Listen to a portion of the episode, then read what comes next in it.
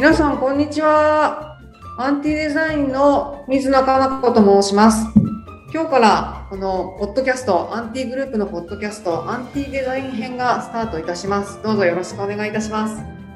まずこのアンティグループの中でアンティデザインという会社があるんだということを、ご存知の方どれぐらいいるかなっていう不安からなんですが、アンティグループは3つ会社があって、アンティデザイン、アンティファクトリー、アンティシステムといって3つの法人格があるんですが、その中でアンティデザインというのは一番上流工程というんですかね、ブランディング、コーポレートブランディングが中心なんですけど、ブランディングをする会社というものになっています。で、そこの私ブランドコンサルタントという業務と、それからアンティファクトリーの方も含めてクリエイティブディレクターを務めさせていただいているわけなんですが、今日から何回か連続でいろいろとこのブランドコンサルティングってどういう仕事なのかとか、ブランドコンサルタントって何をやるのかとか、またそういう視点を持ってクリエイティブを楽しみながら制作してやっていくことっていうのはどういうことなのかなっていうことを追っていったり、もっと例えば広く80年代90年代のブランディングの歴史みたいなことだとか、ちょっと面白い海外の事例だとか、そういうものにも触れたり、時にはクリエイティブディレクターってどういう仕事なのかみたいなところを皆さんにちょっとでも紹介できたらいいなと思っていますので、今日は記念すべき第1回なのでちょっと緊張していますが、よろしくお願いいたします。で、今日は私たちのこのグループの中でですね、いろいろと今一番戦力となって活躍をしてくれている3人の若手マネージャーに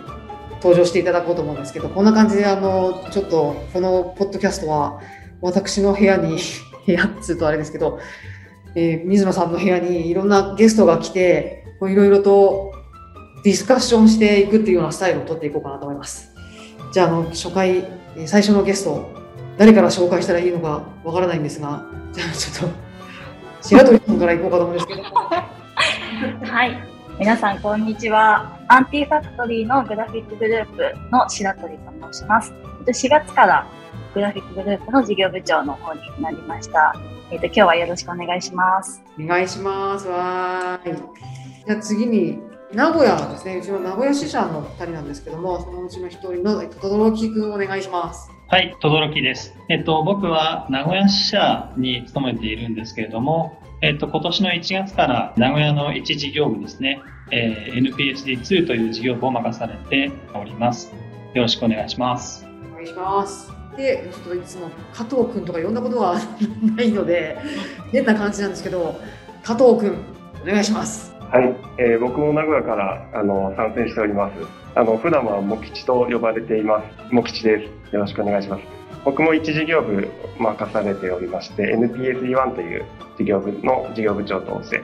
やっております。本日はよろしくお願いします。ありがとうございます。茂吉君はなぜ茂吉君なのかわからないんですけれども、ずっと茂吉君と誰もが言っているのでもう名字ちょっとすぐ思い出せないぐらいのことになっています。はい、今日はこんな4人でお届けしていきたいと思うんですけど、どうですか、ちょっと皆さんまず緊張しているんじゃないかと思いますが、大丈夫そうですか？だいぶ緊張してます緊張してますね。そうですね。これは聞いてる人にちょっと私から言い訳をまずしたいんですけど、みんな私に緊張してるわけじゃないんで、ポッドキャストを緊張してると思いたいで、今日はこれ音声だけなんで、いろいろダラダラしちゃうのもちょっと聞きづらいかなと思うので、大体どんなことを今日プログラムとしてやっていこうかなというところなんですけど、アンティのグループとしての、実は理念っていうのがあるわけなんですよ。企業理念ですね。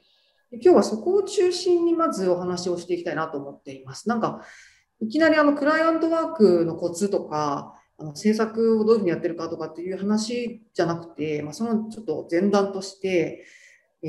今回とあと次回までですね、まずそのアンティグループ全体の企業としての理念を通して、どういうことをやっている会社なのかとか、そこを通してそのブランド、企業ブランディングってどういうものなのかっていうのは少しでもまず触り、伝えられたらいいなと思ってます。で、我々のビジョンミッションっていうのは、un-t.com という、私たちのオフィシャルのウェブサイトですね、un-t.com というところの中に書いてあるので、Our Vision というページがありますので、そこに行きますと、ビジョン、ミッションっていうのが書いてあります。気になる方はぜひ見ていただきたいなと思うんですけど、で、今日はまずそのビジョンである話、それから次にミッションの話のところまで、この2つまでちょっと触れていこうかなという感じです。で、今日ここに来てくれている3人はもうおなじみのこの弊社のビジョンとミッションなんですけど、まずビジョンからなんですけどね、まあ、デザインで社会を創造するっていうビジョンなんです。で、企業理念とか、まあ、コーポレートなんとかフィロソフィーとかいろんなのが世の中言葉がいっぱいあって、まあ、その関係性だとか、あとその違いだとかも普通あんまりよく分かってないと思うんですよ、みんな。混同してがちだし、ちょっと分かりにくいし。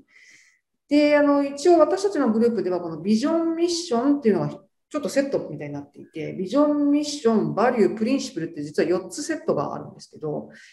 まあ、その上のビジョンっていうのが一番ピラミッドの上っていう感じで大きく目指すところなんですよね。で、これがデザインで社会を創造するっていう言葉で、でこのビジョンを達成する、このビジョンというゴールにたどり着くために、ミッションであるデザイニストになり、育成するっていうことをやりながら、このビジョンに到達したいと思っているっていう、そんなこの関係性なんですよ。この、まずね、理念ブックっていう青いハンドブックがあって、そこにこの詳細がめちゃめちゃ書かれているんですけど、これみんな一冊ずつ持ってますが、皆さん、今日のみんなはどれぐらいの頻度でこれを見返したりするんですかね、実際。全然見ないとか。いや、見るよ。私もちょいちょい見る。私は普段から PC ケースに一緒に入れて、定期的に見てます。頻度はあんま考えたことないんですけど、たまに見るようにしてます。ありがたい。名古屋はどうですか？僕も肌身離さず持ってます。言わせてる感半端ない感じ。いいんですよ。その肌身離さずは持たなくても。これ、あれですよね。事業部内で、スタッフに共有する必要があるので、そういうタイミングでは見返すようにして、はい、一緒にみんなで読もうということはしております。そうですね。結構世の中の会社さんのこういう理念とかをいろいろ調べさせていただいたり、勉強させていただくと、すっごくシンプルな、あえてそういうシンプルな言葉にして、もう本当暗記できそうなところとかもあるんですけど、結構そのアンティのこのビジョンミッションっていうのは、深い話がすごく内容が深いので、やっぱり何回も見返して、その自分の成長だとか、その時の仕事の状況だとかによっても、そこから感じ取れるものが、今いろいろ変わっていったりとか、増えていったりだとか、深まっていったりとかするっていうのがあるので、まあ、結構、頻繁に見直すっていうのは正しい、役に立つ方法かなとは思いますけどね。で、じゃあこのビジョンであるデザインで社会を創造するっていうことが、どういうことなのかっていうのを、このアンティはあんまり知らない方にも、ちょっと説明していけたいし、説明っていうか少しでも伝わるといいなと思ってるんですけど、このね、デザインで社会を創造するって、言葉としてはそんな難しくないから分かると思うんですよ。デザインという、クリエイティブワーク、それとかデザインという行為みたいなことで、世の中を良くしていくんだろうな、みたいなイメージは伝わると思うんですけど、ここで社内では結構もう、いろいろ説明とかみんなで議論とかもしてるから、みんな分かっているだろうなとは思いつつ、初めてこれを聞くと、自分たちがやりたいクリエイティブとか、自分たちが好きなデザインとかをもりもり作って、それで世の中を想像していくんだ、うりゃーみたいに思っちゃうかもしれないなと思って、でもちょっと違うんだよなっていうところに、このポイントが結構あるかなと思うんですよね。で、そのビジョンの下に補足みたいな感じで、この素晴らしいデザインとは目に見えないものであるっていう言葉があって、グレートデザイン is invisible っていう英語なんですけど、そこもセットで考えていくと、よりここが何を言ってるのかっていうのがだんだん奥深い話だなっていうふうに分かってくるなと思うんですけど、この素晴らしいデザインとは目に見えないものであるっていう、ここを初めて読んだ時の感想というか、感じたこととかちょっと聞きたいなとみんなに思ったりした。轟君が何か話そうとする。あ、なんでしょうね。素晴らしいデザインとは目に見えないものであるって言われたときに、やっぱりなんかこの、表層部分ではなくて、もうちょっとその細かい部分ですとか、なんか細部に神は宿るみたいな、そんな印象を受けました。一番最初はそういう感じでした。はい、なんかそれがもう少し読み込んだりとか、まあ、みんなでディスカッションを深めたりとかしていったり、中でちょっと変わっていったこととかあるんですか？そうですね。まずその、目に見えないものであるっていう文面よりも、そのデザインで社会を想像するっていうところが、なんて言うんでしょう、すごくなんていうかな、強い言葉というか、先ほど皆さんもあった通り、大きい話ですよね。で、これを僕らが、その言葉の通りしていくとは全く思っていなくて、これを日々の業務に陥れたときに、じゃあ何なのかっていうふうに考えるようになって、でそれはクライアントワークだったりするんですけど、そういうクライアントワークをするときに、多分僕らって社会と接点が生まれると思うんですよね。で、そういう接点をどういうふうに解釈して、どういうふうに、打ち返していくかっていうところで、何かこう、想像するみたいなところを叶えていくとは思っているので、なんかそういうふうに日々の業務に、落とし込もうというふうには変わっていきました。そうね、なんかこのビジョン、ミッション、バリュープリンシプルってあるけど、バリュープリンシプルはこう割と行動指針っていうことなので、日々の業務でこういう時はこういうふうにした方がいいんだなっていうのが当てはめて考えやすいんですけど、このビジョンっていう一番上の話になると、さすがにこう直接的に自分のこう今やってる仕事と結びつけるのが、まあ、最初はそうたやすくないなとは。私もun-t.25 年ぐらいいますけど、23、4年いますけど、毎日ね、夜寝るときに今日もデザインで社会想像したわとか思ってね、どこにつくかって言ったらそうでもないとは思うんで、でもなんか間接的にでもこう徐々にこの手応えっていうのが、実は全く感じられないわけでは本当になくてですね、結構、本当に自分たちが作ってるデザイン、このやってる業務、一つ一つの積み重ねが、もう社会と直結してるなっていうのをだんだんと実感できるようになってくるのかなと思うんですけど、もう木地君はどうですか？はい、僕はフロントエンドエンジニア出身ということもあって、このデザインイコール、フォトショップとか XD で作成した、いわゆるウェブデザインということを思ってたんですけど、なんでこの目に見えないデザインって、率直に何なんだろうなっていうのはすごく思いまして、でただその僕らがデザインをするって考えたときに、コーディングガイドラインやそういうデザインガイドラインもあるんですけど、そういう同じ品質で価値を提供するためにそういうものが必要っていうのが、そういうのがこう目に見えないデザインなのかなっていうのは僕の中でそう考えてまして、なんか中長期的に今は素晴らしいデザインがわかんないんですけど、中長期的に考えたらすごくいい影響を与えることができるのかなっていうふうにその時は考えました。確かにそのエンジニアの人たちはこの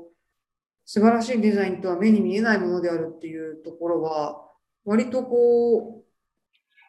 なんだろう腹落ち感があるというか、エンジニアリングってこうね、デザインと比べてやっぱり目に見えるものではないところを作っている役目ではあるので、その文字通りなんか理解しやすいかなっていう気はしますよね。グラフィック的にはこれどんな感じで捉えました？最初見たとき。そうですね。グラフィック的にというか、私自身がもともとクリエイティブなことで社会に貢献したいみたいな、なんかそういう思いはあったんですけど、なんか貢献とか創造とかって、なんかすごい新しいものを生み出すみたいなところで、なんかすごいホームランを打とうとするというか、なんかこう壮大なことをしてやろうみたいな、なんかそういうことを若い時にすごい考えちゃってたんですよね。はい、でそのグラフィックとかだとやっぱりこう大きな交通広告とか、うん、なんかそういったものをすごい大きなことをやりたいとか、なんかすごいそういうことを考えがちだったんですけど、なんかこの素晴らしいデザインとは目に見えないものであるっていうのが、そういう壮大なことっていうよりは、さっきその水野さんがおっしゃってた、なんていうんですかね、目の前のことというか、目の前の人とか、目の前のクライアントさんとか、そういった人の、課題みたいなところをまず解決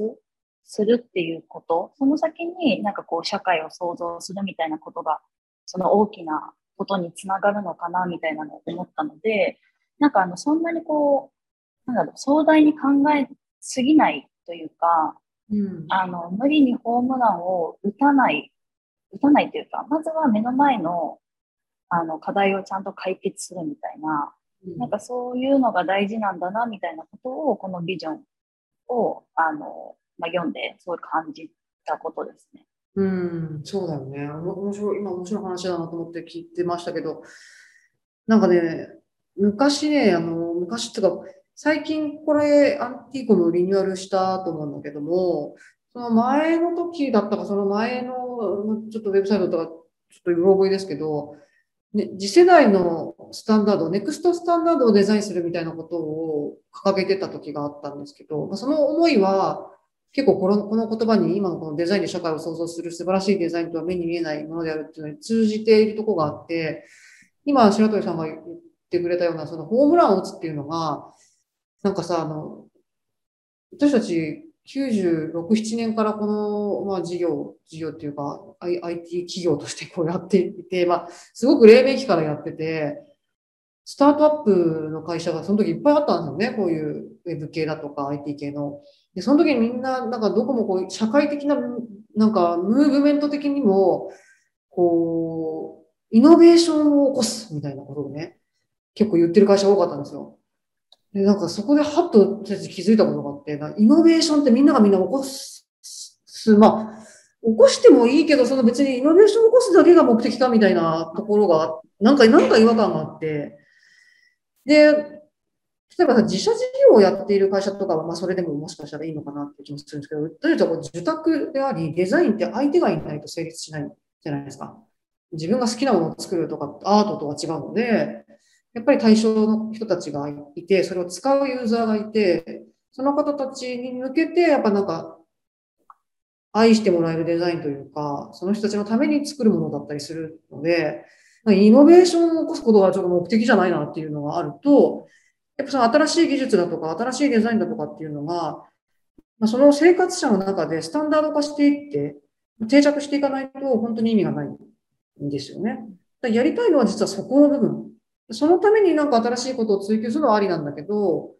それだけをなんかボンボン木をてらってやっていくのとはちょっと違うかなっていう意味合いなので、なんか今の3人の話をすごく理解できるなと思って聞いてましたけどね。あれですね、もう一つその素晴らしいデザインとは目に見えないっていう話で、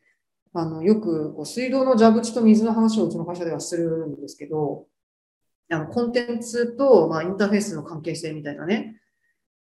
なんかインターフェースデザインの話が結構ここには秘められていて、私たちはそのインターフェースを作ってるっていう思いがどこかにいつもあるので、ウェブ上でもウェブというインターフェースの中でデザインをしていくこともそうだし、アプリもそうだし、もちろん紙のツールとか、あとサイネージとか、もっと空間デザインみたいなこともそうなのかもしれないけど、やっぱり人間が何かその情報を得るときに、その間にあるのがやっぱりデザインというところでインターフェースデザインだったりするので、そこを作っていく会社として、その情報自体がなんか読みにくくなるとか、欲しいものを手に取りたいだけなのにデザインが邪魔してなんだかわかんない意味がみたいになるのは、ちょっと本末転倒だぞっていうような、なんかそういう示唆もここに実は含んでたりするんですよね。そんなところにもちょっと興味を持ってもらえたらいいなと思うんですけど、そんなこんなでミッションの話にそろそろ行っちゃってもいいかしら。みんな盛り上がってますか？盛り上がってます。言わせてるか。ミッションっていうのがあってですね、デザイニストになり育成するっていうような話なんですよ。で、さっきのビジョン、デザインで社会を創造するっていうね、どういうふうにこの会社としてこの社会をデザインで創造していくのかという手段というかね、何をしてそれを達成するのかというところなんですけど、それにこのデザイニストになり育成するっていう言葉があるんですね。で、デザイニストっていう言葉はそもそも聞いたことないよっていう人の方が多いかなと思っています。で、これはちょっと造語ではあるので、まあ、ググったりとかしてもあんまり出てこないかもしれないんですけども、これはデザイニストっていう人物像ですよね。で、こういう人物像に自分たちはなっていこうよ。で、そうなって、その人物像になってデザインで社会を創造していこうよっていうことなんですけど、でしかも、まあ、自分たちがなるだけじゃなくて、そういう人たちをどんどん育成、育てていって輩出していこうという、この人にフォーカスしているっていうのが、まあ実はポイントでして。これなんで、私このままね、この話ずっとベラベラ喋り続けるタイプなんで、ちょっと、デザイニストになり育成するっていう、これを最初見たときになんかどういうふうに感じたとか、どんぐらいよく分かったか分からなかったかとか、なんか感想でもいいから、なんか聞けたら嬉しいです。私、いいですか？お願いします。私、前、編集プロダクションで働いていたときに、駆け出しの時に、まあ、進行管理とか、見積もりを作るとか、まあ、そういうことをやっていたので、なんかなんていうんですかね、デザインに直結した立場ではなかったんですよね。で、その時に、まあ、撮影の現場とかでよく白 T にデニムにスニーカーみたいな格好してた時に、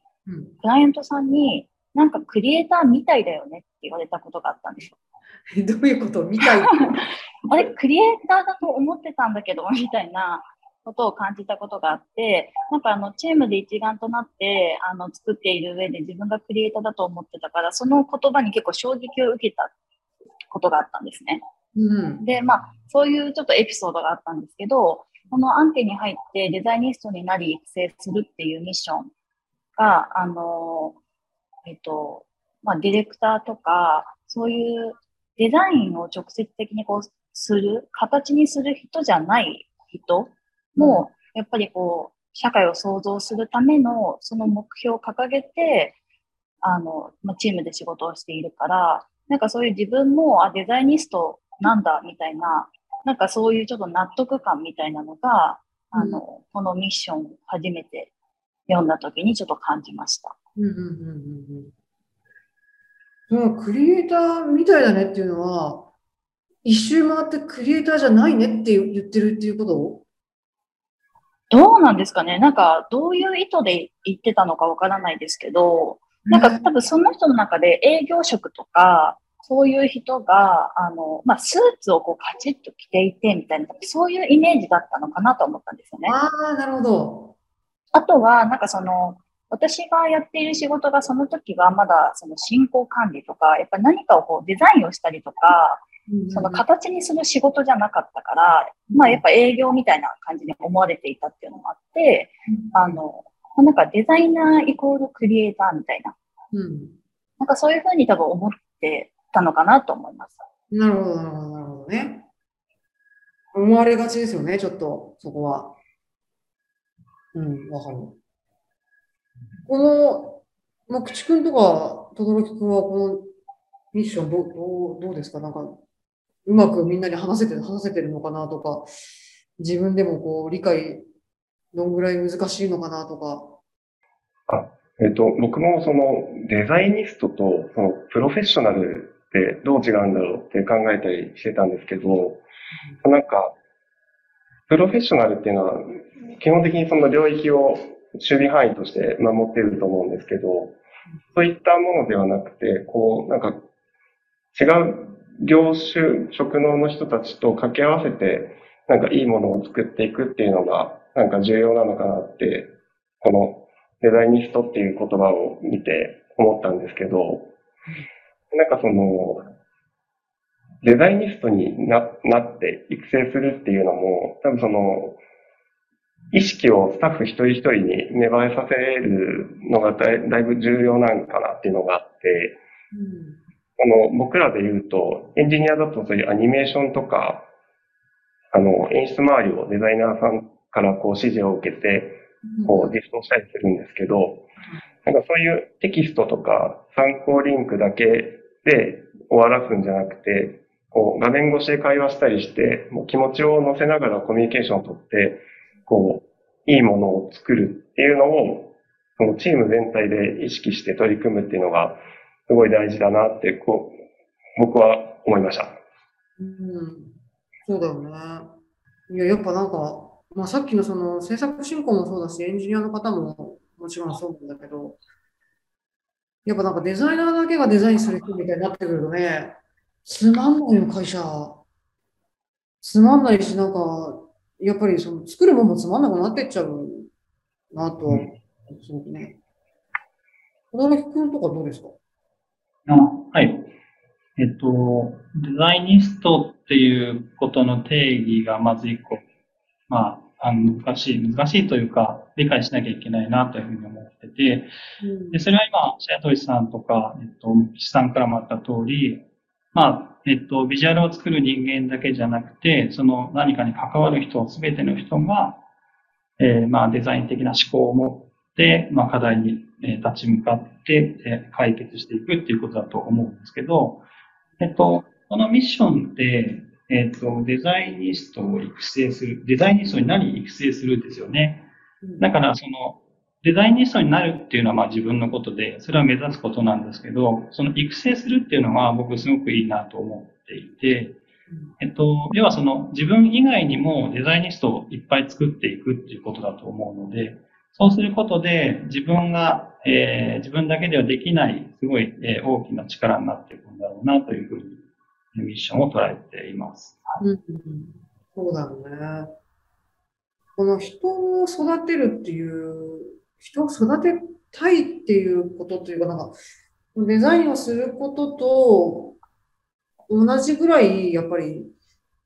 重要だなと会社が考えているのは、この人を育てるっていうことだったりするので、なんか、まあ、ずっとアンティにもちろんいてもらいたいけど、でもこう、転職をされていく方っていうのは全然応援したいし、またその転職されていくときも、なんか少しでもそのアンティで力をつけて、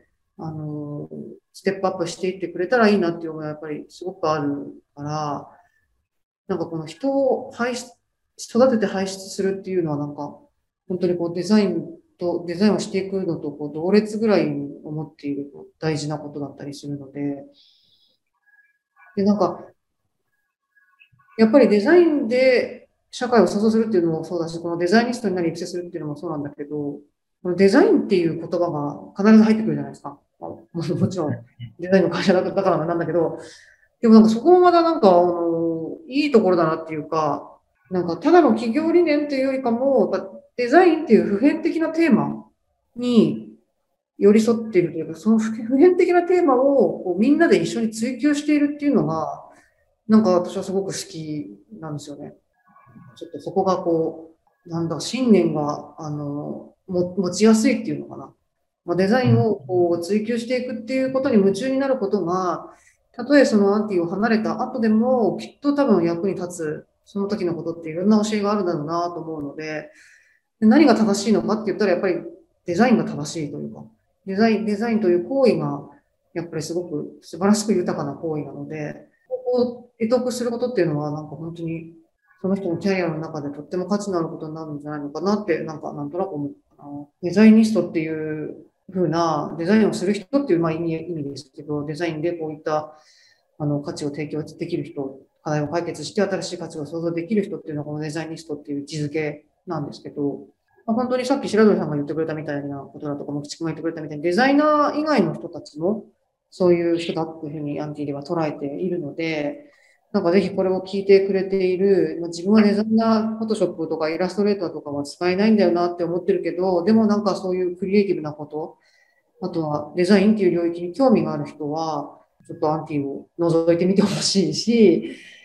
なんかうちの、私ずっと戦略プロデュースグループっていうディレクターのグループを見ているわけなんですけど、前にいたうちのプロデューサーの人が名言を残していて、見積もりはデザインだって言ってたんですけどまあそれぐらいやっぱコミュニケーションを取っていくこと自体も、お客さんとのコミュニケーション自体も全てがやっぱりデザインだったので、なんかデザインを本当講義の意味で捉えて、みんなでデザインを楽しもうよと、楽しみながら社会を創造しようよっていう風な感じで捉えてくれるととってもいいかなっていう気が。なんか本当一人でベラベラ喋っちゃうんでもう少しみんなに聞きたいんですけどあれですか、チームの中でこのデザイニストってなんかどんな人だろうねみたいなことを話し合ったり、ちょっとなんかディスカッションしたりとか、そういうのないんですか？あります？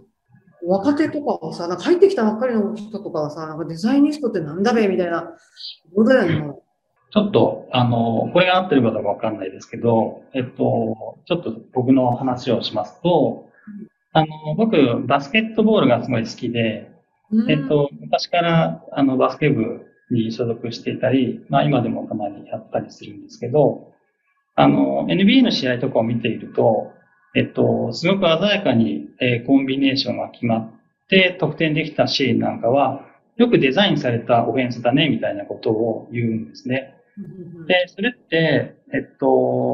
すごく、今僕らがやっている、プロジェクトと、まあ、似ていて、要はみんなが、一つのゴールに向かって、どういう働きをすれば一番、簡単に、確実に点を取れるかっていうことを考えて、行動するんですよね。で、一人は、何でしょう、スクリーンをしたり、ドリブルでカットインしたり、で、誰にどういうタイミングでボールを渡せばゴールができるかっていうことを考えて、で、それを実行するんですけど、で、それが決まった時にすごくよくデザインされたオフェンスだっていう表現をするんですね。で、このプロセスっていうのが、すごく僕、なんだろうな、日頃の案件にも当てはまるんだなと思っていて、一人が、まあ、それぞれの役割をきちんとこなすことで、最終的に良いゴールができるっていう風な、なんかそんなことがあって、で、ゴールをした人は、もしかしたらデザイナーかもしれないんですけれども、パスを出す人とか、そのコース整理をする人っていうのが確実にいて、で、その人たちもみんなデザインに関わっているっていう意味では、なんかデザインっていうものがそこに含まれてるなというふうに思ってます。そういう話をたまにしたりします。はい。それはチームで、そういう話を轟君がすると、はい、どういう感じのリアクションなんですか？みんな。はぁ、みたいな感じですね。でも、大丈夫ちょっと、バスケットが好きなんで、すいません。どうですか、なんか今のお話聞いてきたけど。いや、私もバスケが好きなので、スクリーンとかそういう、はい、私もバスケやってたし、たまに、社会人になってもやってたので、今、轟さんが話してたことは、すごい腑に落ちるし、なるほどなって思ったんですけど、まあ、要はなんかチームプレイのスポーツとか全てそうですけど、やっぱりどのタイミングで、どういったアプローチをするかとか、どういった伝え方をするかとか、やっぱそういったこともすごい大事だし、あと私、自分の部署のことを話したときによく言うのが、見た目、お客さんのところに初めて行くときに、まあ、スーツを着るのか、それとも、あえて、ちょっとカジュアルだけど、デザイナーっぽいというか、デザイン会社の人間っぽい格好をするのかとか、やっぱりお客さん、クライアントがどういう人かによって、ちょっと服装を変えたりとか、なんか、そういうのもデザインの一つなのかなと思っていて、やっぱなんかわかんないけど、この人すごいいい仕事してくれそうじゃないですけど、なんかすごいデザインちゃんとしたのあげてくれそうとか、やっぱそういうなんか信頼を得るために、やっぱそういう、まあ見た目が全てではないですけど、そういったところも、大事だなとは思うので、なんかそういう意味で自分をちょっとデザインするとか、なんかそういうのも大事だよっていう話はしてます。大切。それ超大切。本当にそうなんですよね。で、それをチームで話すとみんなどんな感じですか？そう。なんだろう、まあ、デザイナー、うちのチームはデザイナーが割合的に多いんですけど、うん、なんかまあ、プレッシャーには感じますね。なんかデザイナーだとよりそういう風に見られちゃうんだみたいな。でも結構なんかそういう、なんていうんですかね、紙、例えば初めてのお客さんのとこ行くのにすごいボロボロの、もうなんだろう、髪の毛もすごいプリンになってたりとか、うん、なんかあとビーチサンダルで行っちゃうとか、もうそういう会社って信用してもらえないじゃないですか。うん、だからやっぱりそういうところ、まあ、見た目じゃないですけど、まあ、服装だったりとか、あとはこう表情だったりとか、話し方だったりとか、なんかそういったところをやっぱりしっかりこう意識するというか、やっぱそういうところでも信頼っていうのは得れるし、やっぱすごい大事なことだよねって話はします。いや、めちゃくちゃ大事でしょ。もうだってまず第一印象だから、どんなこともね。で、なんかよくさ、なんか、私も言うけど、デザイン、アートディレクターとか、例えば、まあ、プロデューサーとかもそうですけど、やっぱお客さんにこう信頼を勝ち取っていかなきゃいけない人たちっていうのは、やっぱりそれなりに見られないと信用されないし、なんか、例えば医者がなぜ白衣を着てるのかっつったら、ねえ、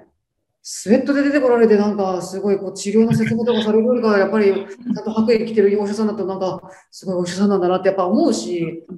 ユニフォームって結構そういう効果がね、デザインとしてはあるわけなんだけど、やっぱりこう見た目を自分をデザインしていく、見た目だけじゃないけどね、さっき白鳥さんが取れた話し方とか、コミュニケーションの取り方とか、まあ、あらゆることで自分をこうデザインしていくっていうのは大切だよね。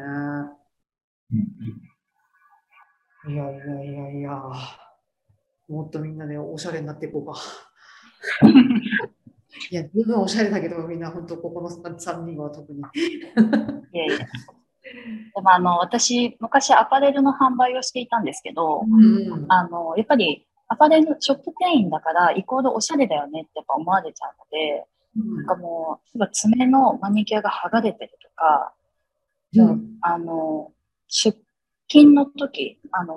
まだこう仕事にはなんですかね、タイムカードは切る前だけど、うん、そういう時の出入りもお客さんに見られてる可能性があって。いつ誰に見られてるかわからないから、その仕事のスイッチが入った時だけじゃなくて、普段から美意識っていうのは高く持たないとダメだよっていうのを教わってたんですよ。やっぱこういう仕事でも、やっぱこのお客さんから依頼を受けて、その仕事をの中だけでいいものを作ろうとしてたら絶対できないと思うので、やっぱり日頃からそういう、いいものをこう追求したりとか、あとまあさっき言ってたその話し方とかもその時打ち合わせだけ意識してやるのではなくて、なんか普段から意識するとか、やっぱそういうのはすごい大事だなっていうのは思って日頃ちょっとこう心がけたりはしてます。いいですね。このデザインの例えば勉強もそうだし、なんか展覧会行ったりとかもするのもそうかもしれないし、まあ、やっぱりデザインをこうやる仕事っていうところの、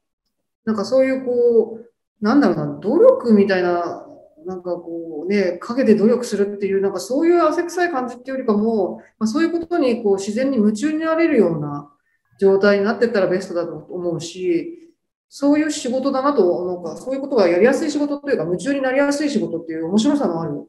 やっぱりクリエイティブな仕事っていうのはそういうところがいいのかなっていう気がするので、なんか。そんなことになれたらいいので、なんか、自然にこう自分を成長させていく中で、自分プロデュースとか、それ自分デザインみたいなことが楽しくなってきたら、